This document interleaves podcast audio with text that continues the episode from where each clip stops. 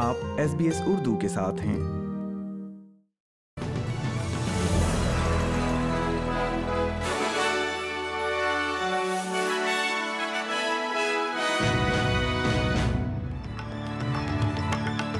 السلام علیکم۔ آپ سن رہے ہیں ایس پی ایس اردو اور میں ہوں افنان ملک آج کی تازہ ترین خبروں کے ساتھ۔ سب سے پہلے شہ سرخیاں۔ نیو ساؤتھ ویلز کے پریمیئر ڈومینک پیروٹے کا کہنا ہے کہ ریاست کے سیلاب کی صفائی کے لیے بحالی کی ایک لمبی جدوجہد ہوگی۔ روس کے فوجی حملے کے بعد یورپ کے سب سے بڑے ایٹمی پاور پلانٹ میں آگ بھڑک اٹھی اور کھیل کی خبروں میں خواتین کا بارہواں ایک روزہ بین الاقوامی ورلڈ کپ نیوزی لینڈ میں جاری ہے۔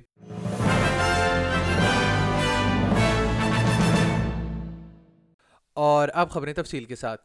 نیو ساؤتھ ویلز کے پریمیئر ڈومینک پیریٹے کا کہنا ہے کہ ریاست کی سیلاب سے متاثرہ علاقوں میں بحالی اب ایک طویل راستہ ہے۔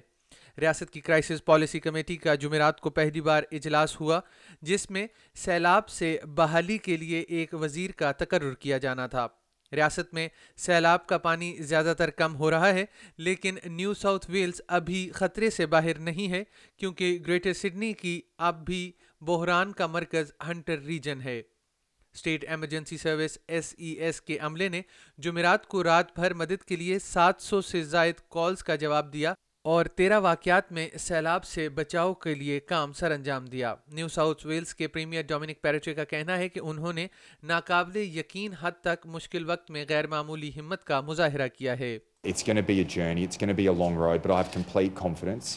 Not just based on what I believe the government response will be in making sure we put every single dollar in helping every single person get through this, every single business getting back on its feet. It's going to be a tough journey.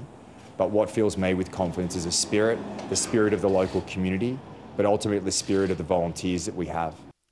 Europe کے سب سے بڑے ایٹمی power plant کی حفاظت روسی فوجی حملے کے بعد اس جگہ پر آگ لگنے کے بعد محفوظ کر لی گئی ہے جنوب مشرقی یوکرین میں واقع زیپوریزیا ری نیوکلیئر پاور پلانٹ میں چھ ری ایکٹرز ہیں اور یہ ملک کی بجلی کی پیداوار کا تقریباً پچیس فیصد فراہم کرتا ہے۔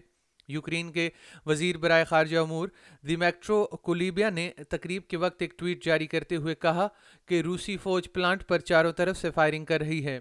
انہوں نے روسیوں سے فوری طور پر فائر بندی کرنے کا مطالبہ کرتے ہوئے کہا کہ اگر یہ دھماکہ ہوا تو یہ چرنوبل سے دس گنا بڑا ہوگا پاور پلانٹ کے ترجمان اینڈری ٹوز نے یہ بیان حملے کے وقت جاری کیا تھا Пожежа на Запорізькій АЕС. Fire at the Zaporizhia nuclear power plant continues.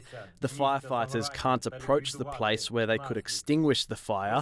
They're simply being shot at at point blank range. The first reactor has already been hit. Come to your senses.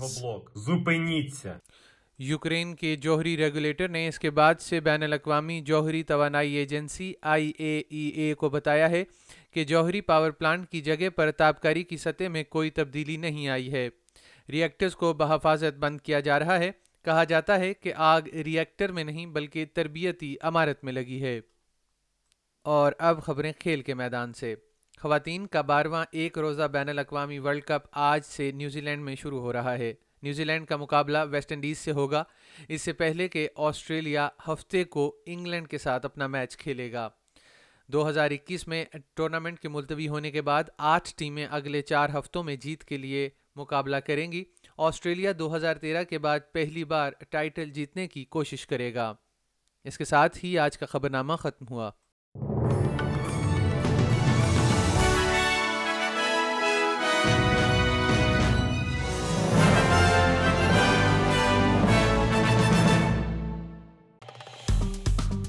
Like کیجیے شیئر کیجیے تبصرہ کیجیے فیس بک پر S B S Urdu follow کیجیے